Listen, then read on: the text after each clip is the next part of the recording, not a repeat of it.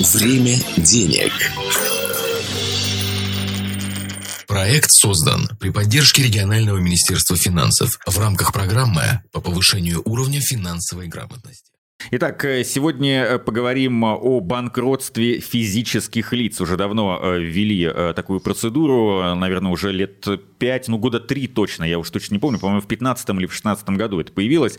И достаточно мало было людей в Калининградской области, там, по-моему, через год после того, как ввели эту процедуру, в арбитражном суде выпустили статистику, что там меньше, даже, по-моему, ну, если меньше 100 человек, то это еще хорошо. Итак, что нужно делать, если вы, как физическое лицо, как человек, решили по определенным причинам признать себя банкротом. Да, э, напомню, все правильно. С 2015 года работает закон о банкротстве физических лиц. Э, достаточно э, спорная, вообще, в принципе, спорная инициатива, спорный закон, который работает уже почти 4 года, и есть там нюансы. Давайте сначала разберемся в нюансах, а потом мы попробуем либо дать совет людям использовать данный инструмент, перезагрузки э, своей задолженности и своей финансовой, можно сказать, истории, либо наоборот э, упредить и посоветовать не заниматься. Так вот, личным банкротом может стать любой гражданин России, если его долг по платежам превышает 500 тысяч рублей. Полмиллиона, все, отсечка. Меньше вы банкротом как бы хотели не станете. Больше сейчас немножко могу забыть, ремарочку такую сделаю. Был у меня знакомый, у которого был долг 460 тысяч, и он э, очень сильно поверил в этот инструмент, и он специально э, для Еще того, чтобы занял, включил... Да? Да, нет, это как-то было сложно и долго, там была такая какая-то сумма, и он накручивал, ездил, постоянно штрафы себе. Проходил месяц, э, исполнительное производство по задолженности по ГИБДД штрафом было, и у него достиг этих 500 тысяч, там, ну, месяцем, наверное, понадобилось, запустил процедуру, и, ну, это не как руководство действия, но у него как бы получилось. Это как руководство к недействию. Да, у, у него получилось, но подготовительная работа там была не только собрать еще там на 40 тысяч штрафов, да, а, но и провести кое-какие процедуры достаточно затратные и влекущие за собой такой шлейф похмелья. То есть нельзя просто признать себя банкротом и потом жить как жил, собственно. Вот ну, мы сейчас к этому перейдем. Итак, барьер, грань, черта 500 тысяч рублей и просрочка свыше трех месяцев. То есть, если у вас полмиллиона висит и больше от трех месяцев, вы потенциально банкрот. Так вот, причем процедуру банкротства может запустить как сам кредитор, то есть тот, кто вам одолжил. А, собственно, так и вы, если вы должны. А, сам плательщик может обратиться в суд раньше, чем через три месяца, если понимает, что не сможет рассчитаться. То есть через три месяца ему не нужно доказывать, что вот он не сможет эти полмиллиона выплатить. А, а если вы хотите, ну вот сразу, все, у вас 500 тысяч накопилось, и все, и вы на следующий день пошли, то нужно доказать, что вы ни сейчас, ни через месяц, ни через три не сможете эти 500 тысяч тому или иному лицу или организации вернуть или там нескольким даже кредиторам. Вот. А, согласно данному ФНС региона, в Калининградской области за последние два года выросло число банкротств. Вот Антон говорил о том, что вначале как-то не особо поверили, да, но вот мы берем сейчас, сейчас 18-19 год, число банкротств выросло среди физических лиц. Если на начало 2017 года их приходилось вот те самые там 100 с небольшим э, случаев, то на январь 2018 года 248 дел. В начале э, 19 2019 года, текущего, а, уже было 400 подобных случаев. Соответственно, я так думаю, что в начале 2020 года, вот там спустя какие-то там 3-4 месяца, возможно, это ну, к тысяче не подберется, но около 650-700 случаев будет. А это уже ну, весомо, потому что 100 человек и там 800 это все-таки разница. Эксперты отмечают, что главный плюс э, процедуры это, конечно же, избавление от банкротства. Но вот, наверное, это единственный плюс. То есть все, долго у вас нет. Теперь переходим к минусам, к издержкам а, того, что вы будете теперь, наверное, спать спокойно и знать, что там коллектор, дядя, банк вам не придет за этими 500 и более а, тысячами рублей. Сон, да, это плюс, отсутствие долга тоже. А теперь к минусам.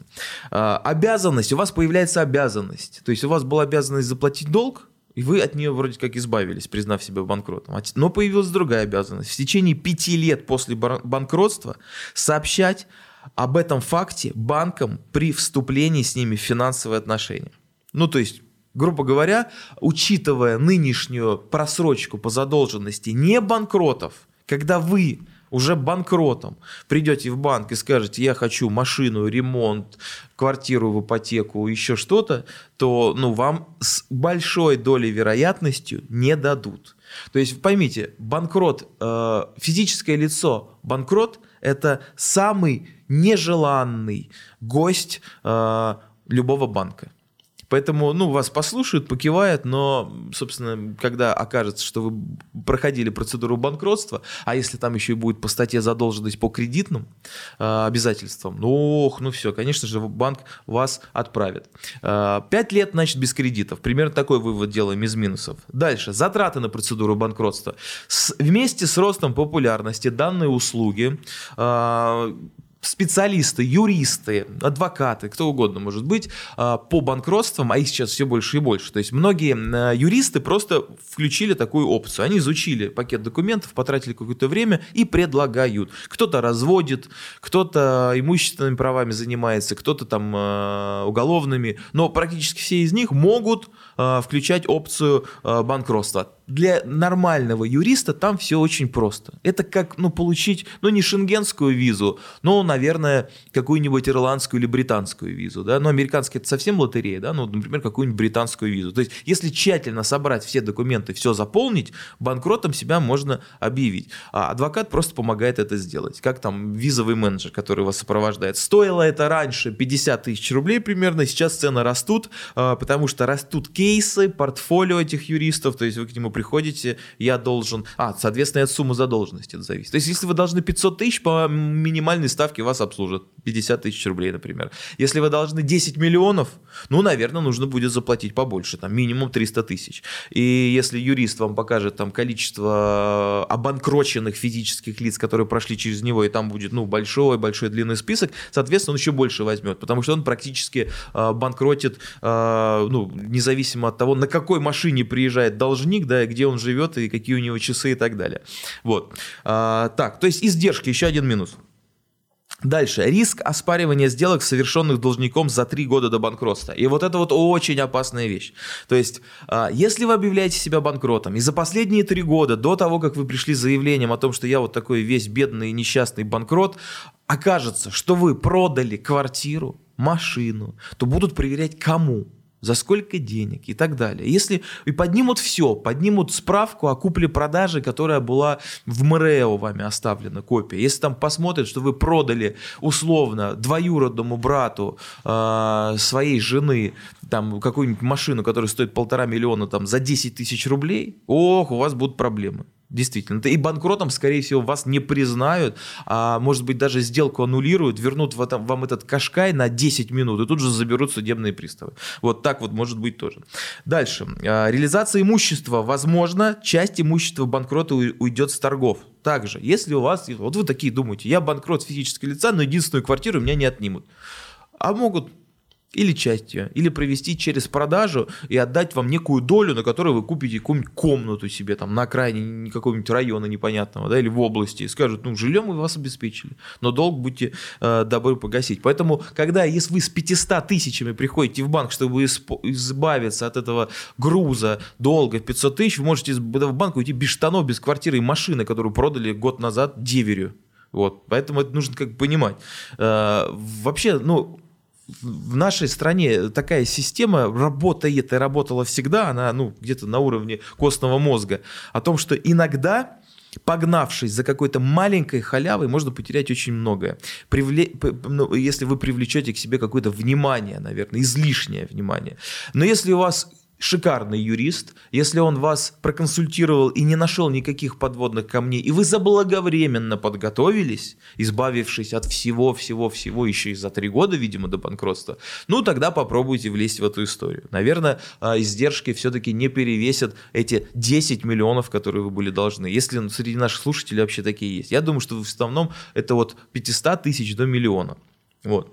И последнее. Невозможно издавать, э, создавать юридические лица и занимать должность руководителя юридических лиц в течение трех лет. То есть тоже по карьерке как малого предпринимателя, так да, вообще любого предпринимателя, так и менеджера, э, участника административного блока юрлица придется тоже забыть. Так что вот есть такие нюансы, обращайте на них внимание. И в конце хотел бы рассказать историю. А, дело в том, что не так давно, несколько дней назад, я продал свой старый автомобиль ну, в МРЭО оформил куплю-продажу, там написал какую-то сумму и так далее. И вот буквально через несколько часов а, моему деду а, позвонил некий а, представитель полиции, как он сказал, в кавычках, не в кавычках, и сказал о том, что, собственно, ваш внук, то бишь я, да, а, совершил, ну, очень страшное такое преступление. Там вот если все, что можно собрать в кучу, да, коляски, там, беременных, детей, пожары и все остальное, и ДТП, это вот как бы, типа, был все я. И он назвал ровно ту сумму, за которую, собственно, автомобиль продал. И сказал, что ее нужно вот сейчас вот куда-то там приедет кому-то что-то вынести, и тогда, собственно, все будет окей. Это я напоминаю вам про случаи мошенничества, про блопухи, про индекс самогона и все прочее. Будьте внимательны. А этим людям я хотел бы передать простую вещь. Вы звоните старикам, людям, которые, собственно, работали в тылу, которые защищали нашу родину во время войны, которые пережили сложные времена. И я надеюсь, что этих мошенников, которые так звонят, все торчащие из их поганых тел части тела отсохнут и, собственно, соответственно, они не смогут больше никогда и ничем пользоваться, и своим грязным языком в том числе. А и... А вам желаю а, быть на чеку и не попадаться на уловки мошенников. Время денег.